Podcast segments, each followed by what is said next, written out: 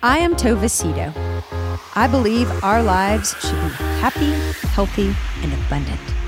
And I believe it's our job to get us there. Every week, I will have inspiring, educational, and fun conversations that will help you live your very best life. Welcome to The Remedy. Everyone, welcome to the very next episode of The Remedy with Tova Cito. We are so happy that you have decided to be with us today, wherever you are, whether you're on a walk or in the car or um, doing laundry with your AirPods in. We appreciate you listening. Um, especially grateful for the sponsor of today's show, uh, Elise Bridges, who lives in Austin, Texas. Um, she made a very generous donation. Thank you, Elise. I love your name. I know. It's my wife's name. I know. uh, she made a very generous to um, the remedy, and we're always so grateful for everyone who uh, contributes. If you are interested in being a sponsor, we need them. Uh, and it's super easy. All you have to do is go to tovacito.com and click on the remedy and click on make a contribution. Every show costs about $200, um, but we have people who give less and we have people who give more. And it really doesn't matter. We're just grateful. So um, it's very exciting that Elise is our uh, sponsor from Austin because. Did you know she's my friend? Uh-uh! She was at my house for coffee this week. Uh-uh! That's, so it's very cool. Oh my gosh, that's so awesome. How small is that world? wow. Well, thanks. She had no idea I was going to be That's here. amazing. I love that. Well, I have in the studio today one of my dear, dear, dear friends, Taylor. I call her Tay Tay. Um, does anybody else call you Tay Tay? No, and I like it that way. I love Taylor. I love Dave, her husband. I love her four children. It's just so beautiful. But Taylor has her own podcast. And so today, what you're going to be listening to is a recording that we did for her podcast. So Taylor actually asked me questions, um, which was different for me because I'm usually the one on the other side of the microphone.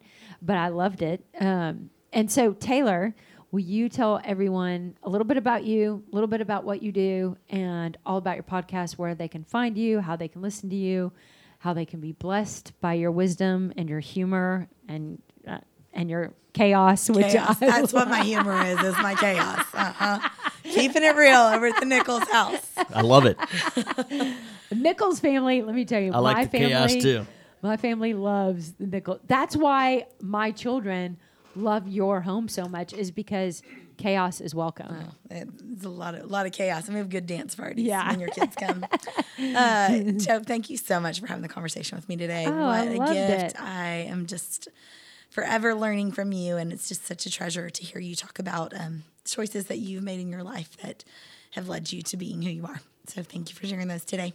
Um, I'm Taylor Nichols. I live in Austin, Texas, with four kiddos and my husband of almost 16 years, Dave. Um, we live so kind of. awesome. He is so awesome. Um, we live in Hill Country, and I am. Oh yeah, somebody asked me today where, what part of Austin do you live, and I was like, I don't know. We're like um, between Bee Cave and Westlake, um, kind of near like the Hill Country Galleria. Okay. And yeah, my husband and I co own an engineering firm in Austin. Um, I am the furthest thing from an engineer, but I'm a people people. And so um, I have, I'm the company culture curator there. Don't have a desk, but go in as needed. And then um, my love project is being a mama and a wife and um, a podcaster, which um, is something that we kind of started like close to the same time. I, was, I think you were a little before me, but um, I have a podcast called Speak Life with Taylor Nichols, where we talk about the good, the bad, and the whole just journey of life. So real people, real stories, real life. Um, kind of that journey from A to Z, and what what does it look like when your life doesn't turn out quite thought you quite how you thought it was going to turn out. Um, what are those micro moment, moments that shift and, and give you the opportunity to either shape you or to define you, and what it, what does that process look like? And you're here for uh, you're here this weekend for If Gathering Yeah, and uh, a Campwell lunch reunion. Reunion. which I'm super excited about. That's how you and I met. was Campwell. And if you don't know what Campwell is, you should look it up because it's, I mean, I feel like the group that we have and the closeness we share is so special. And it was just random. Yeah. Like- I think there was an intimacy of people ready to be intimate, vulnerable, and raw with one another. Mm-hmm. And so it allowed this depth to happen so organically and so quickly. Mm-hmm. Um, and it's like once you have like had that, you don't want to go back from that. And so I think that's one of the beautiful treasures of the friendships that have come from that and what Jen, our friend Jen, has helped Cultivated with cultivate. that. hmm How many years ago was that? Four, Yeah. right? I mean, and if you think about how we've all like So it'll be four years this September, I think. still stuck together and Uh-huh. still love each other and text each other and pray for each other, it's it's pretty spectacular. It's pretty It's a really beautiful community. Okay, well, coming up next is uh, Taylor's interview with me. It's good, y'all. Love you, Tay. Thank you, and thank you to all your listen or my listeners. Have an amazing day. Hello, Tay Tay. I can't believe this is really happening. We've only talked about it for a year, Yeah. maybe longer. I think it's going to be really good because I haven't been able to talk for three days. Normally, when that happens, it means something really great's about to happen. I'm trying to get sidetracked from. So, It's a lot of pressure, Tay Tay. yeah, no, I'm, I'm letting it go. Um, wait, how long have you had your podcast? A year in March. Oh, and how how often do you put out episodes? We are doing seasons, and I'm really just doing that around my life as a mama right now. So we've been figuring that out. Um, I'm starting season three in the next couple of weeks here. Once we're recording this right now, so yeah. But Why did you lose your voice? um, either yelling at my kids' basketball game or I think mold allergies. Oh, But hopefully it sounds really, you know, good and sexy and cool. Kinda does. You, The- you get this great idea about there was a guy in this office who just said you had a great radio voice, and I'm like. Whoever's listening and needs me to do a radio show, I'm ready. okay, T, thank you so much for being on. Um, I have, it makes me teary just thinking about having the opportunity to talk with you, and we could literally have three hours worth of conversation about your life. Um, but I Our want lives. our lives together about life in general. Um, but I want to start by just saying when I met you, um, my husband noticed something really cool about me talking about you. And he said, It's the fastest and deepest I've ever seen you trust somebody. And That's a um, nice thing for sweet Dave to say. I say. know. Love me, love me some Dave. he's some good stuff. He's some good stuff. But um, as I've kind of deduced that comment and pulled that back, I think it is because of how much life you've walked through and the transparency that you have walked through that life with. Um, Thank you. you have a lot of you have a lot of choices that you have made along your journey and transparency that's come with that and that is trustworthy to me that means um, to me that's a life well lived when you're setting in the tension of grief and joy at the same time and figuring out what does it look like today? And so um, i don't want to get too thick in the weeds for your listeners or my listeners about your life because i want them to go back for those who haven't read your book i want them to go back and read your book because you do an incredible job of sharing all of the details of your story. But i want to take kind of a hundred foot view of who's, who tova thought she was going to be and some of the exits that have come that you have been forced to take along that journey. And then we're going to get to talking a little bit about some of those micro choices in that and who you are today. Okay. I'll, I'll take your lead. Um, Okay. So give me a hundred foot view of just a snapshot of your life, your story. Um, grew up in Dallas. Yep. I was I, I was born in Albuquerque. I moved to Dallas when I was six. I was born into a Mormon family. I'm number two of four kids.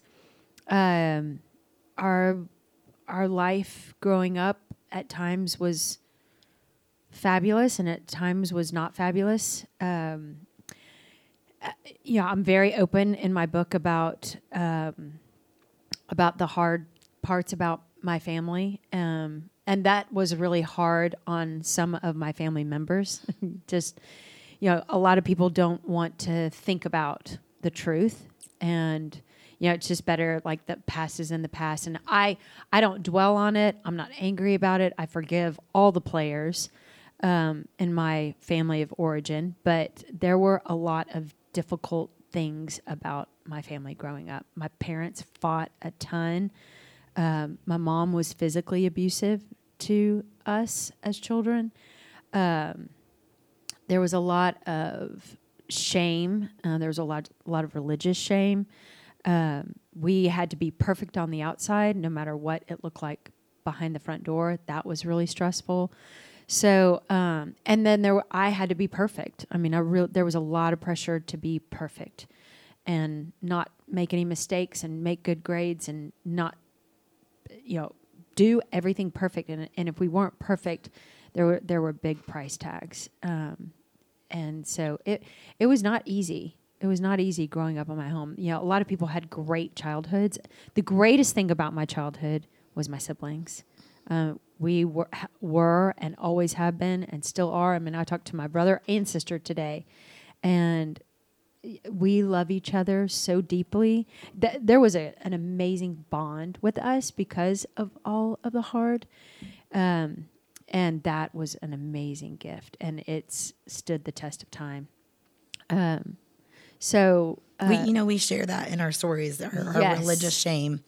and our siblings, yeah, big, bigger the- families. The and- bigger family. I'm one of Mm-hmm. 6 Just that deep, deep love for one another. Um, but also the the coming together over like things that didn't settle well with you in your soul Yeah. around the expectations for performance or um and I think you know I, I don't know as I look at my childhood and as I'm a parent now and learn more and more grace for my parents and knowing that they were doing the very best that they could do it it doesn't negate the pain or the hard, Right. but it also um, it also gives me understanding for that they were trying to do better than they had. Yeah. And you have been such an example for that of like this this um, grace that you embody about things that you don't agree with still. And I see you as that as a mom. I mean, you are the furthest thing from religious shame or emotional abuse to your kids. You parent with a trust in something so much greater and an open hand, but a really, really, really loving heart. Thank you, and Tay. that's an inspiration to me. And I, I'd love for us to talk a little bit more about what that journey has looked like of like learning to walk out of hard and make choices to take that, learn something, and do something different um, in your adult life and in your life as a mom. Well, I don't think it's easy. Um, you know, statistic statistics would show that I eh, or say that I would follow the same patterns and that the home that I would create would look a lot like the home that I grew up in.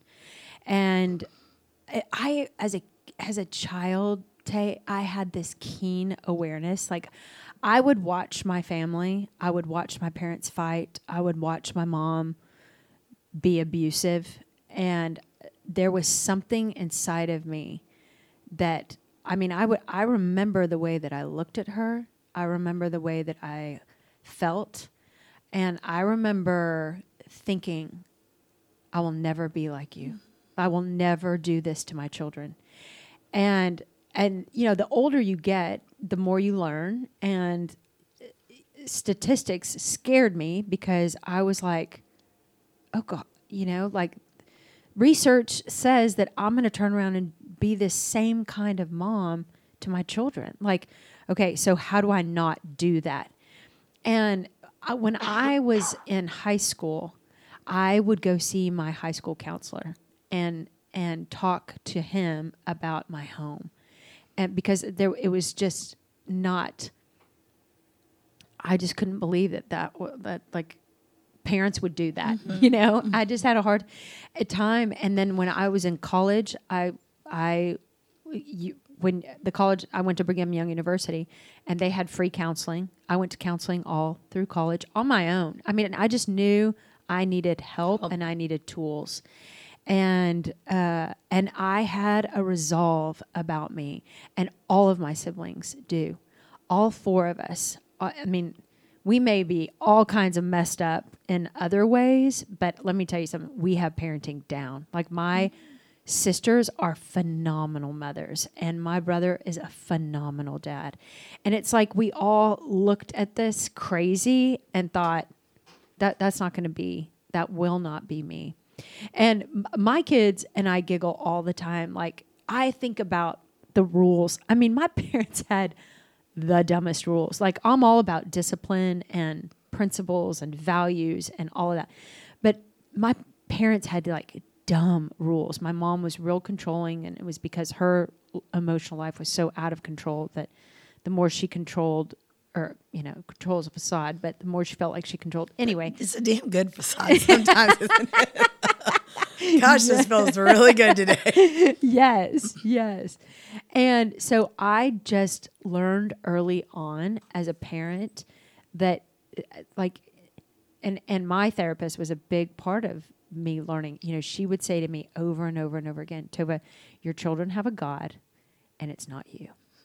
And like you love them, you teach them, you you pray for them, you parent them, of course, you discipline them, but they're not mine to control. And you know what, Tay Tay, I, I your listeners, a lot of my listeners know th- that uh, that I've lost children. Your listeners don't know that, but I've I've lost children. I had a stillborn, a miscarriage, and then I buried two children that both lived eight months, a girl and a boy.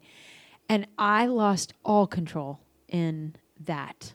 You know, I I learned early on I was not in charge.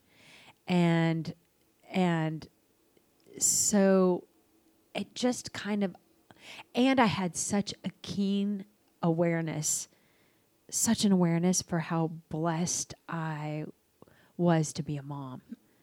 And and it was a privilege that I learned early on through a lot of loss. And so when you lose like you know, if you lose something and then you find it, you get a ch- another chance to have another one.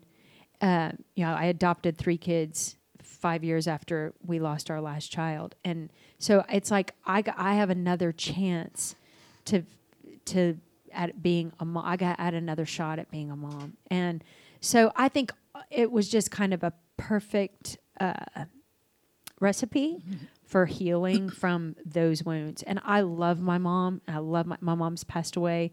She died in 2003. We made such peace with each other before she died. I forgive my mom. I forgive my dad. I love both of them. You know, they did the best they could with what they had. And I really believe that. And you know, I don't think they woke up and said, okay, I think I'm going to beat the hell out of Tova today and make her feel miserable and shame the hell out of her and you know, make sure that she goes to counseling for a solid two decades before she figures it out. Not two months, not two years. uh, I don't think any parent thinks like that. But damn, if I don't need my, you know, I've got a, I've got a therapy fund for my kids because Lord only knows what I'm doing to them. We say that all the time. Honey, we're not going to be able to pay for your college, but we promise you we're going to help pay for your If you need to go to the Meadows for a month, I got you, baby. We've got this. Daddy and I have been saving since you were in the womb. Oh man, there's so much wisdom to that. But you know, T, T um, I want to come back. I want to talk about all your babies. Um, one of the things that is so inspirational, and I, I tear up just thinking about this. I have sat with you sharing your story. I have read your story. I've listened to you share your story. I have talked with you about your story. And it is still so insanely humbling to me um, to just hold space for what your story is. But beyond that, beyond the wowness and the oh my gosh, and the did that really happen of your story, um, what has come out of it is such a beautiful and kind and caring and intentional soul Tay Tay, you're gonna make me cry. as and as your friend getting to set with that teaches me but as you're talking about your parents i mean i think when we look around all the time no parent like you said i mean my husband has a very broken relationship with his mom and a lot of times when we're talking about the hurt of that i will say to him i am 1 billion percent sure that your mom didn't wake up and decide you know what? I'm just gonna I'm just gonna hurt him. I'm just gonna say things that will cause pain or I'm to decide to pull love away or whatever the thing that you're feeling was not something that she woke up and decided to do one day. It's all these tiny micro decisions that have led to this brokenness in in, in our lives, right? Where we step back and we're like that pain is too much. Yeah. And as we kind of get into your story, your story has a lot of pain.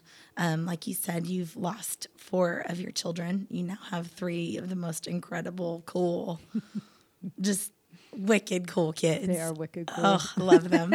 they love you. oh goodness. Um, but your your ability to let them be as wicked cool as they are comes because you've been willing to set in the pain and the loss and let that teach you and change you and not let it make you bitter and hard.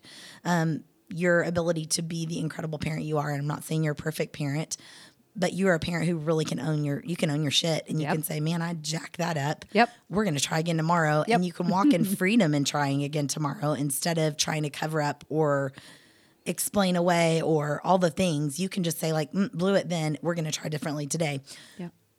to me a lot of those decisions that you make today have come from micro decisions throughout your life and i would like to go back um, you live in dallas got married in 2000 no ni- 1999. 1999 oh did you think the world was going to end right after you got married that was kind of a big deal you know That's why we did it.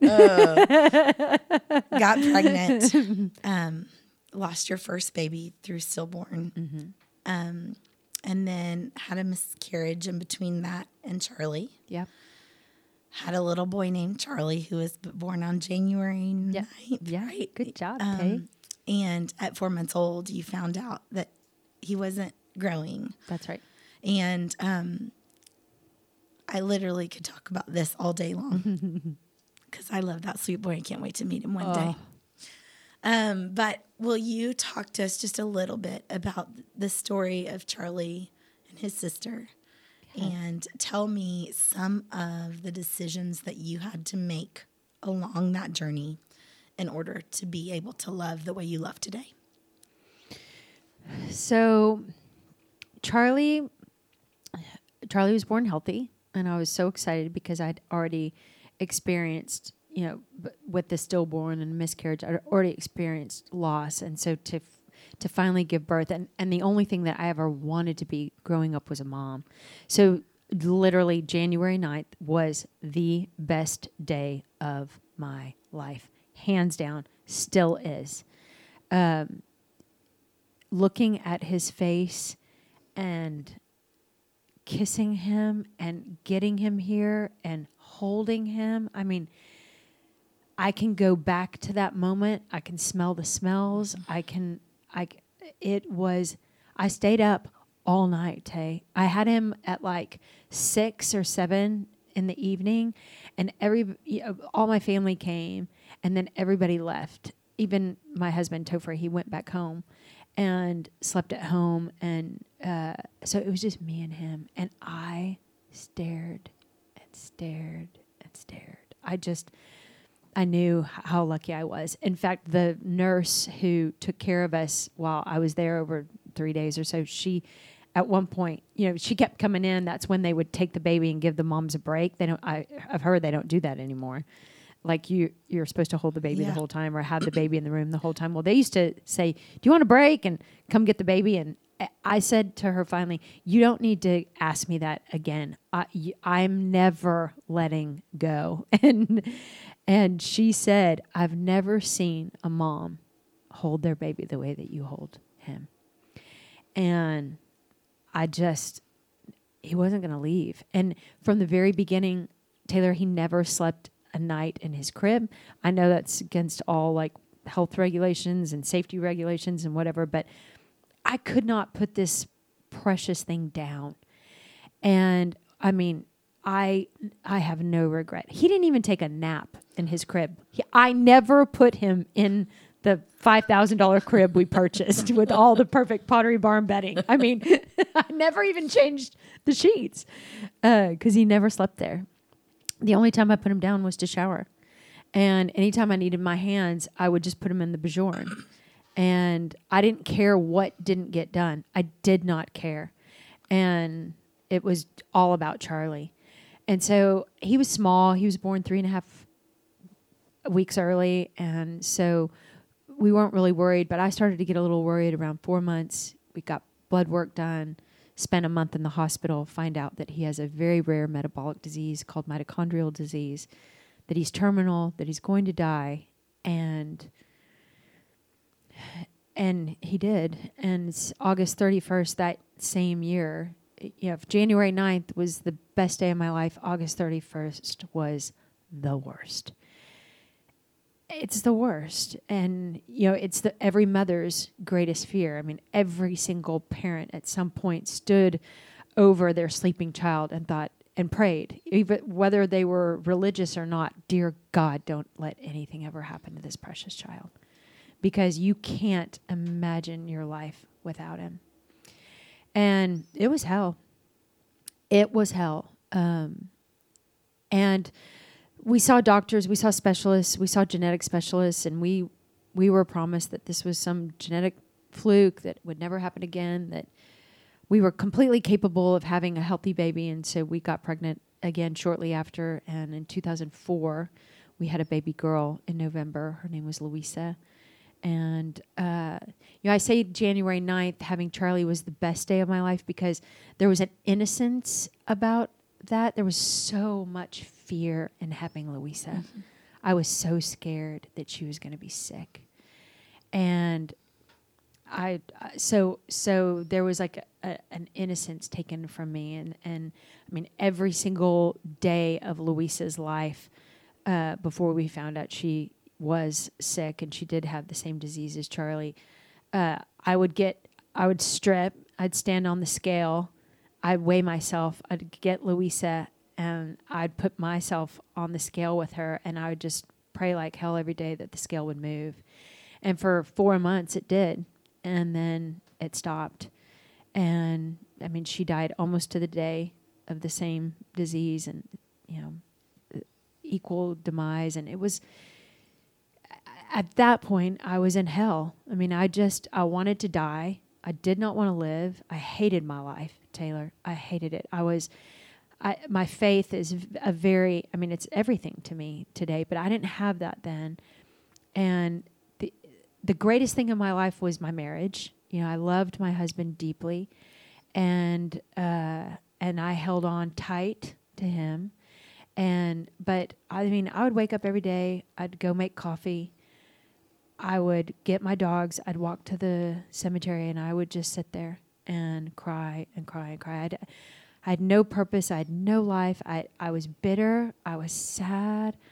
I didn't want to see friends. I didn't want to go out. I was a recluse. I mean, I didn't call anybody back. A lot of people, when they grieve, they need people around. They want people around. I wanted nobody around. I barely wanted my family and and Topher. I I really wanted Topher there. I was scared to be without him. Um, and and I my dream of being a mother was shattered in the in those moments, and I had no hope, and I didn't I didn't know what to do, and I I went and saw my pastor, and I'd grown up religious, but I, like I didn't have these deep, deep, deep roots of faith or hope or you know, I d- had nothing like I have today. Do you think motherhood was? I mean, you talked about that. Like, that's the dream. That's where you were headed. You were going to get married and have kids, yep. and you were going to be. Everything was going to be perfect. Yeah, you were going to be a hell of a good mom. Yep, I was going to have. I mean, in that my mind, I was going to have. I, if I had all boys, that would have been great. I, you know, I just, I, I, I had a dream of like being a boy mom, or maybe two or three boys and one girl, and and uh, you know we were gonna we were gonna be perfect, and we were gonna have this cute little starter house in Preston Hollow, and eventually we were gonna move to you know Highland Park, and they were gonna grow up in Highland Park schools, and we were going to be a perfect family and I was going to be a perfect mom. And I, at some point I wasn't going to work and I'd stay home and, you know, they would play sports and Louisa would be a cheerleader. And this is how it was going to go. Don't you think so many of the people listening have that version. Maybe they're living that version right now. But one of the things that I think connected our hearts and made you so trustworthy to me so early is that you encountered in your life early that the expectations and dreams and like pictures that you, it's like you don't even know that you have these dreams until they come to life and die right in front of you. Yeah. And they, and it's again and again and again, right? It was all the, the micro moments of dream that existed in the life and the death of each one of your children and how that plays in to your marriage and your work life and just the everything. Oh yeah. Eh, When I was young, Taylor, I had I had no idea that it would couldn't work out the way that I dreamed. Like I was so naive. I just thought I really thought if this is what I want and I work my ass off for it, then that's what I'm going to get. I never considered that there might be another script. And I think, I thought I would write my script. well, you know, what's really interesting to me as you say that. I think you still hold that mentality in a lot of spaces in your life. Like, even your podcast, I believe your life can be happy, healthy, and abundant. That you do work hard, but you also hold this tension of like working towards a dream that you're holding, working intently towards a dream that you're holding loosely. Yeah, that's a great way to say it. So, and I think even as I see you parent, like you're, you parent your kids and like, what do you want? Become that person, work towards that person. How do you hold that tension now? Um, being acutely aware that you cannot build your life around the end mm-hmm. or the mm-hmm. goal, mm-hmm. But also that you keep waking up with intention and purpose and joy every day. It's a good question because you don't know what's going to come. And I have learned and I trust that I don't know.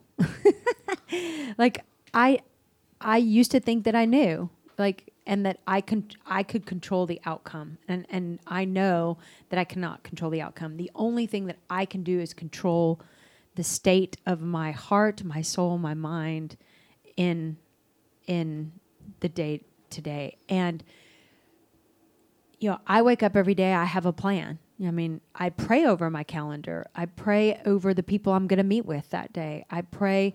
I live a very intentional life. I do.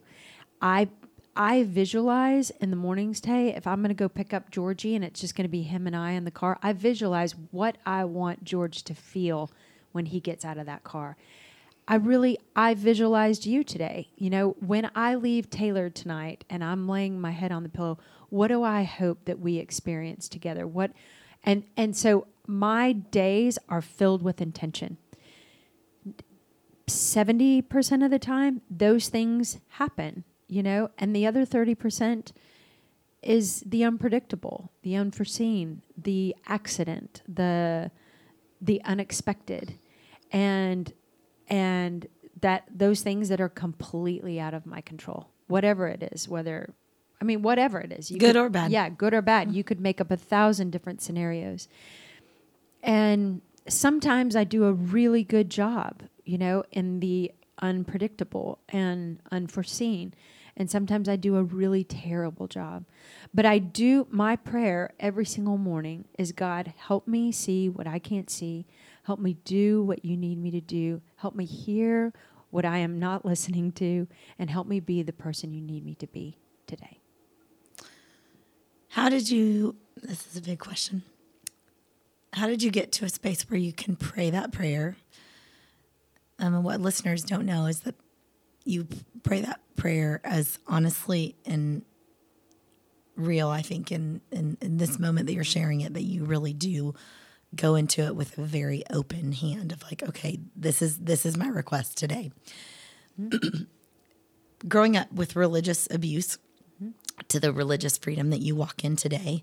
Can you tell me some of the critical moments in your life or critical decisions that you think have helped you walk out of that shame into this freedom?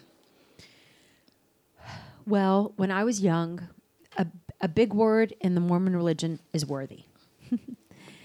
and you had to be worthy. You had to be worthy to go to church. You had to be worthy to take the sacrament. You had to be, which is in their religion is communion. You had to be worthy. So, you know, on Friday night, if I had a beer or a boy touched my boob, I wasn't worthy anymore. And so while everybody else went to go take communion, I sat in the pew. Um, you It's had, got to feel great. yeah. Hey guys, Just not sure you want to know what I did, or you just want to. Being just- raised Catholic, I can very much relate to this. I mean, I think I would still be kidding. Which may speak to some of my insecurities about what I think other people think of me mattering. That's hilarious. so that that's a big word in in the Mormon religion. Worthy. You know, you have to be worthy to go to their temple. You, in fact, you have to be interviewed, and you get a card that lets you in the temple that says you're worthy. And so I was never effing worthy. you know, I just I was never worthy. I was I was human and I made mistakes all the time. And so growing up, I just always felt unworthy. And and by those standards, I was, you know, and yet I could never reconcile Taylor. Like I would read the Bible and I would read the words in red, and I was like, this dude who's talking is not asking if you're worthy. He's actually going to go get those people who aren't worthy. He's going to seek. He's going to sit with the woman at the well. He's going to he's going to pick up the woman who's being thrown rocks at the adulterer and and pick her up and and tell everybody like hey if, if it's cool if you want to throw rocks but if you haven't sinned that that's who that's who can throw keep throwing. And the, what did everybody do? They put the rock down. Because none of us are worthy. He he leaves the 99 sheep to go find the one that's lost. He welcomes the son home the prodigal son who who went off and you know slept with prostitutes and and laundered all his money. I mean, so this is Jesus, and I was always perplexed growing up, I, and so uh, that was my tension. Like, wait, you keep telling me I'm not worthy, but Jesus would have. I think Jesus would have hung out with me. Because I'm cool. I think Jesus hung out with unworthy people. You know. And Who wants to hang out with the worthy ones? why do you think Hey, we hang on. out with you, Kev? exactly. So I when when Topher and I got married, I had not been to church in years, but I knew that now it was time that I had lived without an active faith long enough and it was time for me. Because let's face it, we all get married and we're like, we need something else. We need something else to help out with this. it's so true. You need something else. I don't, but you do. So we'll go together. So I think we need to go find Jesus Yes. for you. yes. Yes. Um, and so we church shopped, and I just, I had no idea what I was looking for. I just wanted to go somewhere that sounded good and felt good. And I remember sitting in the pew listening to this pastor named Mark Craig for the first time. And it was like, I mean, I remember pointing underneath the pew so he couldn't see me, but I said, leaned over and said to Topher, This is the guy. This is the guy that that knows the Jesus that I believe in. Hmm. And so we just started going to that church. And that was, uh, re- and so that was the start. That was the start. But if I'm honest, before I lost my kids, Tay, I would go to Topher and I would go to church if it was sunny and I wasn't hungover and it wasn't, you know, it wasn't raining. We found a parking place. Like if all the stars aligned, then we would go to church. And th- and that was the extent of my faith going to church. And whenever we left, I cannot tell you how amazing I thought I was. I'm very worthy today, actually. Aren't we amazing that we went to Wow. church today? Wow, we should we should- probably go drink at brunch. Yes. Celebrate.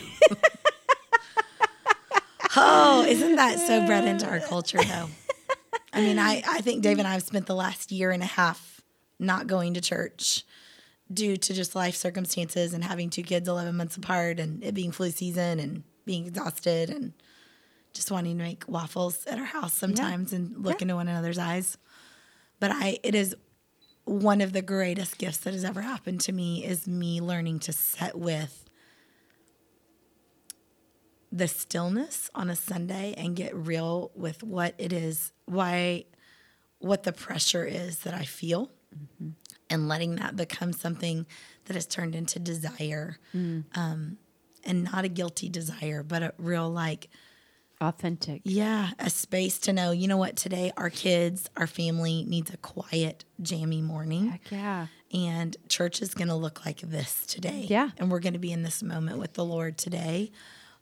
Or also days that it's like, you're going to be screaming. We're probably going to get in a little bit of a fight with the kids on the way, and we're still going to go and it's all going to be okay. Yeah. Um, but learning to really set with that Oh, yeah. has been a beautiful gift that I've learned in the last two years. I think that people who grow up with a lot of religious shame, uh, ha, like, I 100% agree with you, but I, it took me a long time to get there. Ever since I've been divorced, I've had a very difficult time uh, going to church because I go to church alone.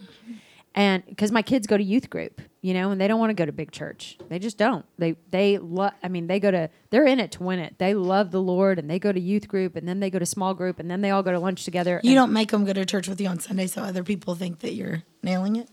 Yeah. Kudos, kudos to you, mom. Letting them own their own faith. Oh, and they love going to church. They love going to church. You know what I do, Tay? I drop them off. And I had to get a lot of peace and and let it go. Let my shame around that go. And and the fear of not being seen at church and not going to church. I will I listen to sermons all the time. I listen to podcasts. I read my Bible every day. I I don't do anything without Jesus. I don't. And I'm not perfect. I I don't do all of these things because I have it all together. I'm doing it because I understand how much I need him. And that's my faith. You know, my faith is not church. It's not my faith. I have a personal relationship with Jesus Christ. And that's what that's what I have been that's what I was searching for. Um, you know, for years r- r- my faith was a checked box. We went to church, wasn't that that was so good. um so I yeah, I I that so resonates with me and and I mean you you have one of the most beautiful faiths and I mean you want to talk about authentic and real and uh, you've got it in spades but I just I, I love that both of us have just let that go because I don't think that Jesus cares whether or not we go to church. I have said it a thousand times. I know a lot of assholes who sit in pews. I do. So do you. So does everybody else. And I'm not judging them. Sometimes I'm that asshole sitting in the pew. That's not what it's about. That's not what our Savior wants from his children. His our God wants to be in a relationship with us. And whether we see that on a bike going around White Rock Lake or Austin, you know, the city you're from Austin, if you City Lake, I mean, give me that. Give me that. You can come Place. walk, you can walk that like Oh. anytime you want. There's Jesus all over that trail. It's, you know, sunrises, sunsets, music, time with my kids, Georgie's hugs, Carter's smile, the way that Anna Bryn takes care of all of us. I mean, Jesus is everywhere, everywhere. It- you don't, you don't have to go to church to, to see him. We got off on a really good tangent there about church, but I agree with you fully. I also agree. This is the journey I'm on right now. Um, is like loving Jesus fully, but learning how to love the church because I've been really hurt by it. And so stepping back into that's probably the hardest space for me to practice out all the things that I know to be true. And like you said, to sitting under the teaching of a pastor where you're like, that's what I have experienced. That's what I know. and when you've had a lot of people tell you who God is, and then that doesn't resonate with you, you're like, wait, hold on. He can't be this and what he says to be true here. He can't, he can't be, I can't have to be worthy and then also he says that he came for those who are not worthy. Like, how does that mesh?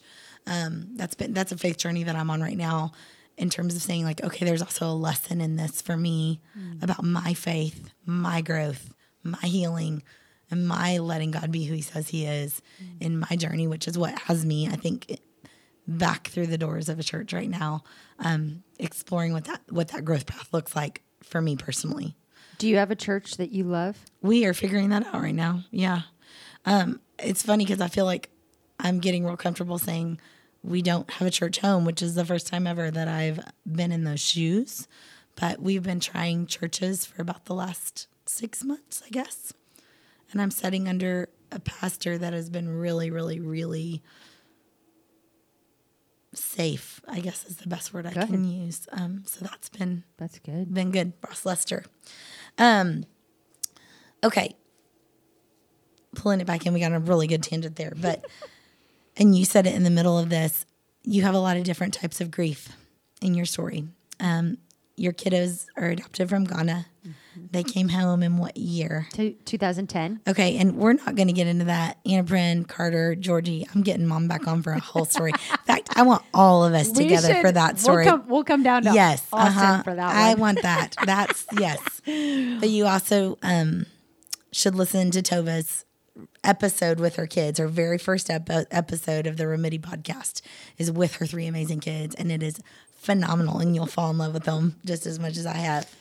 Um, and her book, you do an incredible job sharing about the journey of bringing your kiddos home. And I want to say right there, um, part of your and my connection is that I met you in Colorado at something called Camp Well. Um, and Love you Camp Love Camp Well Love me some Campwell. and you said something c- closing out. You said two things. One, um, you said never lose your faith because your faith is the thing that can get you through. And I've held on to that a lot. You can let go of a lot of things in your life, but if you let go of that, you you will be lost in a way that you won't you won't find a way back. And for some of my listeners, they don't have faith. And so I'm exploring that with people and what that means. What does that look like? What does your faith look like? Um, and we've just talked a little bit about our faith journeys being really different and similar at the same time. So we're all on that path. But the second thing you said was never let go of a dream that God's given you because somewhere someone is waiting for you. And that was the moment, that was the arrow that pierced my soul to let me know that the adoption dream that God had placed on my heart as a little bitty girl um, was not so much about me and that there was another side to that story. And it was a little bit over a year later that our, our sweet baby girl, Emerson Hope, came home through adoption. Precious. You are a part Precious of girl. Oh, Love that she edible. nugget. but you're forever a part of our family story because you were obedient in that way to speak those words and you shared that day that you had like felt a tension about what you were going to talk about and came down and talked about something else and Yes, I remember that. So then I had, I totally had another, I had a completely different message planned. And the night before, I was in my room and the Lord was like, there's another message. And I was like, no, no, the one I have is actually really good. that's that's where you and I are real good we're real good at arguing with what we call the holy spirit i'm like i'm not sure that's a great idea Come on. you already gave me. you already gave me some great words. Mm. Yeah, but i I'm felt really grateful strongly. I felt very strongly when I was giving that message that that was the message. it was There was no doubt. it was and it brought our little baby girl home so thank you And then you had cute London right oh after. yeah 11 months apart help me with all the things I thought they were closer. For some reason, I thought they were six, seven months. But No, now, they're now 11 that I, now that you say that, It just looks like that when you watch anything about my life. Like I'm just falling well, apart. I'm it's just just a lot of chaos, which all I the love. time. We're very, I'm very comfortable with chaos. all the time. Um, T, one of the other things, and you just touched on this. You have walked through divorce, Mm-hmm. and um, your husband Topher, who was your high school sweetheart, and the man that you share your four pregnancies, three babies that you know you got to hold and walked through grief with, adopted your three babies that are home with you now. Um, your marriage ended. And as I look at your story and the types of grief that you have walked through, and we all walk through different types of grief, that's a completely different type of grief than burying a child. Yep. Can you tell me a little bit about this process of grief and this process of letting go and this ideal world that we talked about earlier, right? This storybook that you had. It didn't turn out in a lot of ways, but it was like you could have kept re- repositioning, right? Now now you have three babies at home and now this happy family and this school district and all these dreams are going to come to life in the way you thought. Um, and then your marriage ended.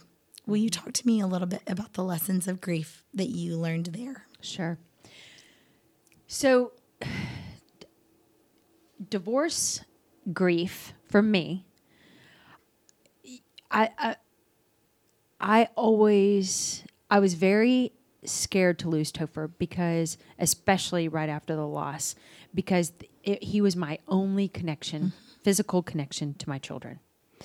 And I had loved Topher for a long time. You know, I mean, our first kiss was when we were 15. And uh, when I stood at the altar and I made my vows, I meant them. And and so for me, the the deceit that I experienced in my marriage and it was very it was a different kind of grief and it was a very painful grief. Charlie and louisa were so sad sad sad sad debilitating. But i had no choice mm-hmm. in that. My children were sick and they died and there wasn't a damn thing i could do. I took them all over the united states. I flew them to doctors everywhere to try to find i sprinkled you know uh, water, holy water from Israel, and you know, rubbed sand on them from a, a well in Spain that was supposed to have a healing prayer. I mean, I did anything and crazy stuff. I had healers come pray over them because I, I, I wanted them to. There was nothing I could do. So for me, the fact that my marriage ended, it made me mad, and it was it was painful because in my mind there we were in control. We were in control of this pain. Like we caused this you know um, I- and i was like how could that happen? How could that happen? Um, like we've been through enough that was out of our control and now our relationship is our control and somehow we've we missed the mark um, I did not expect to get divorced. I did not want to get divorced. Um, and, you know, I just, I learned some things about my marriage that I didn't know, and I felt like I had no choice. And I was devastated. I was, I was, it was tragic. It was traumatic. I mean, the pain that I went through, thank God for therapy, but I mean, the, the deceit that I experienced and the trauma that I went through and the things that I learned about my marriage and, and my life that I didn't know. Um, it- you know, my therapist, she told me like that this this kind of information creates trauma that is equal to someone who has gone to war. That's that's how traumatic uh, it can be. And so with Charlie and Lou, I was sad. With divorce, it was a different kind of sad and pain. I mean, I think that's why I'm asking you about this is because one of the most inspirational things to me about you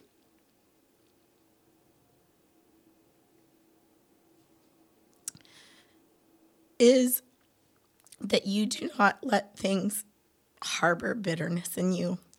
And when I think about maybe this is just because I'm just selfish, but I think about walking through some of the things that you walk through And some of the very first things that come to my mind is how angry and bitter I would be. And I've talked to you, I know you're angry, but the difference is that you have not let your anger become bitterness and you have not let it dictate your life. Mm-mm. You have forgiven, and, and I will say this because I think it's important and forever is listening who is walking through the hell of whatever it is, whether it's divorce or loss of a child or loss of a career. I mean, for all of us, right? Different grieving processes that we walk through shape us. Mm-hmm. Traumas shape us, and those are different for everyone. I love the word shape. It's different than define. Yes. But it's a choice, right? It it's a, a micro choice in that moment where it's going to be the thing that that defines your life. Yeah. And is part of the trajectory of everything or it's going to it's going to it's going to turn you in a way or mold you in a way yeah. that makes you ready for the next chapter. Yeah. Even as unexpected as that next chapter is. And I will say something Tova that is profoundly, profoundly impacted me is that knowing some of the details that you walk through, I have never heard you utter a resentful, condescending, disrespectful word about your ex husband. That's really nice. And I know that you've had those days, and I've actually gotten to set with conversations with you where you've been upset, mm-hmm. but you have consciously chosen to look at the character of who you believe he can be and is mm-hmm. and the role he is in your life and your kids' lives and the beautiful parts that have been played in that mm-hmm. and you stay focused on those mm-hmm. and you somehow have this willingness to let the tension of those other spaces go mm-hmm. even though they're there you make a choice yes, they have been there. They're not there anymore. I will say that they have been there. I mean, there were a lot of f bombs. Mm. You know, there were there was a lot of bad days. I was there was a lot of anger. There was a lot of hurt, but I it was a choice. Like, okay, am I just gonna spend the rest of my life hating him? Am I gonna spend the rest of my life hating my children's father? Are we? Am, am I gonna? I, am, like, I, it was and I saw what those those moments of anger and bitterness because I had them and I hurled I hurled a few things straight at him. But I didn't like who I was Amen. in those moments. It wasn't hurting. It was hurting me yeah. more than anyone, and it was it was affecting my my ability to show up the way that I wanted to in my life. I didn't want to be a bitter person. I didn't. But uh, let me tell you where it still affects me and that it's still hard for me is trust. You know, I have a very, and that's hard for me because I want to trust people. I have a very difficult time trusting men. I have a very difficult time with other women. I have, I mean, that's just my truth. It is, it can be very painful for me and it's a huge trigger. And I mean, the poor person on the other side of me who kind of has to put up with that like those fears and that insecurity and that trauma that still exists. The anger and the bitterness is totally gone. Topher and I, we get along great. I so appreciate him. I um, I think you know I I know we are in a great space. You know I I like the girl he's dating. You know I I us getting along is is only good for our children and it's only good for each other. I see making those choices in so many spaces. I'm, you know, I'm the product of a divorced family. Um, and I'm so grateful for the ways that my parents let go of bitterness yeah. in order to allow love to grow. And I think that you do that so well. And I guess the reason that I wanted to even contrast those types of grief is because every single part of your story and even as as I know you as a friend now and I see you walking towards that trauma, right? Willingly willing yourself to grow again, mm-hmm. um, as hard, as scary, as painful, as unknown as it is, mm-hmm. I don't see you shying away from. I see you engaging. I see you being like, oh, that's uncomfortable. Not sure I'm quite ready for that. Yeah. But I see you getting back up again and choosing to look into the next chapter Yeah. and to risk that it may have more trauma in, in it. It is risky. And let me tell you, I mean, I'm I'm dating a great guy right now, and there are there's sometimes Tay, and this is the first time I've ever said this out loud, but uh, to, crazy Tova shows up, you know, and I, there have been times where I'm like, I gotta break up, I gotta, I gotta get out, and and I, I feel like I gotta get out because it's too risky. What if I get hurt? What if? What if? What if? And then it's like, so what? You're just gonna sit in your room and and play small because you could it it might hurt one day and you know, I just don't want to live like that. I just don't want to live like that. And I believe that if I am walking with the Lord, I really believe this that, that if I'm walking with the Lord, it it doesn't mean it's going to be pain free. It doesn't mean it's going to be perfect, but I really believe that the Lord is, preparing a a great man or has prepared a great man for me. And and I I there have been times. I mean, there have been. I've been on a lot of dates with great people, great, great people, who just that's not that's not my great. You know, that's not my great. But I know my great um, is there, and and I do believe I could trust again. I do believe all the things that are so scary. I believe that the right person and walking with the Lord, those things can those things can be healed. Those things can be healed. I see I see them being healed. But it's scary. It's scary. Thank it's you for being honest about that because I think, you know, you talked about the days that you didn't want to live anymore. Yeah. Those were real. Yeah. And the fear of like And there were times I didn't ever want to have children again. People would say to me after I lost my kids, "Why don't you just adopt?" And I would get You didn't so punch 'em in the face? Yeah, I thought about it. I'd get so mad, and I never thought that I could adopt. I never wanted to have one more child.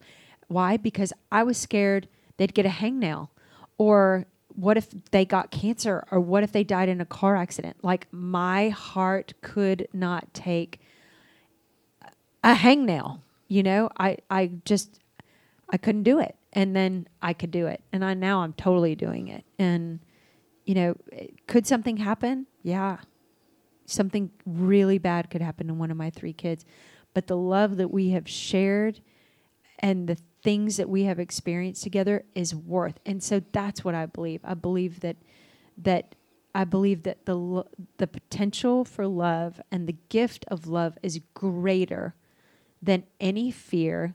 Perfect love casts out fear. It's biblical.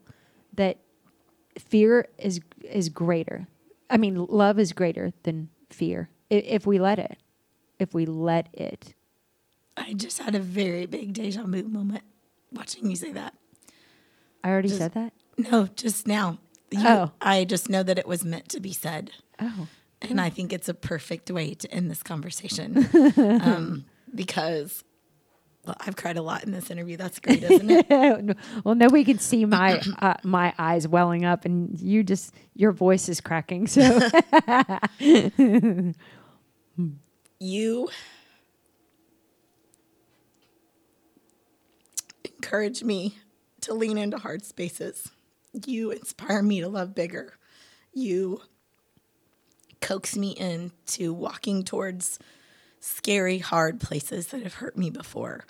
And I just hope for anybody listening that where, wherever they are on their story and their journey and their life, that hearing the courage, the faith, even if you're somebody who doesn't have a faith, and maybe it's just exploring faith that feels overwhelmingly scary, that this conversation would be just a little bit of courage.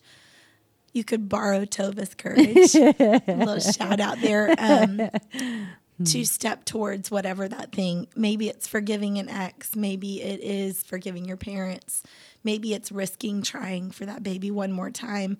Maybe it's opening the door to that thing that really makes you terrified. Maybe it's just opening the door to going into a counseling session to start talking about some of those things. forgiving. Forgiving. that this conversation would be a little bit of courage that you need to step towards that. Tova, thank you for being all of those things to me in my real life. Thank you for showing up today, um, real and raw. blast. Thank you. Thank, Thank you, you. for having me. I love you, Tay. You're a gift. Um, I want to tell our listeners a little bit more where they can hear more of your story. Um, if you just search Tova Sido in podcasts in general, you will see lots of conversations that she has where she has shared quite a bit more in detail about her story. You can also go to tovasido.com and you can order her book there, which I highly, highly, highly recommend. I have had, I don't know, 12 copies of your, they just fly. I need to get more before I leave. Um, I have them for you. she can come speak at your events. Um, tell us a little bit about what you're doing right now. So I am. I'm. I do speaking. Um, I do counseling. I uh, have a podcast called The Remedy with Tova Sido. It's really good. uh, and um, and that's about it. I've oh, and I do uh, weddings. I can I can officiate weddings, which is one of my favorite things I think do. you need to come officiate mine and Dave's. Like he promised me a like a redo of our vows. oh, A second wedding. Yeah, Let's be real. That's what I was. I didn't really care about the renewal when I asked about it. I just wanted a second wedding and a dance party. At this point, I care a lot more about the renewal, but I think we need to get that on the books. oh my gosh, I would. And then we'll have a dance party. Yeah, we'll have one hella dance party.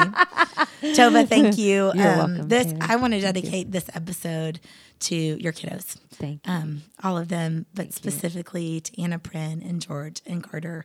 Um, the way you guys light your mama's world is something that brings me that such really- joy.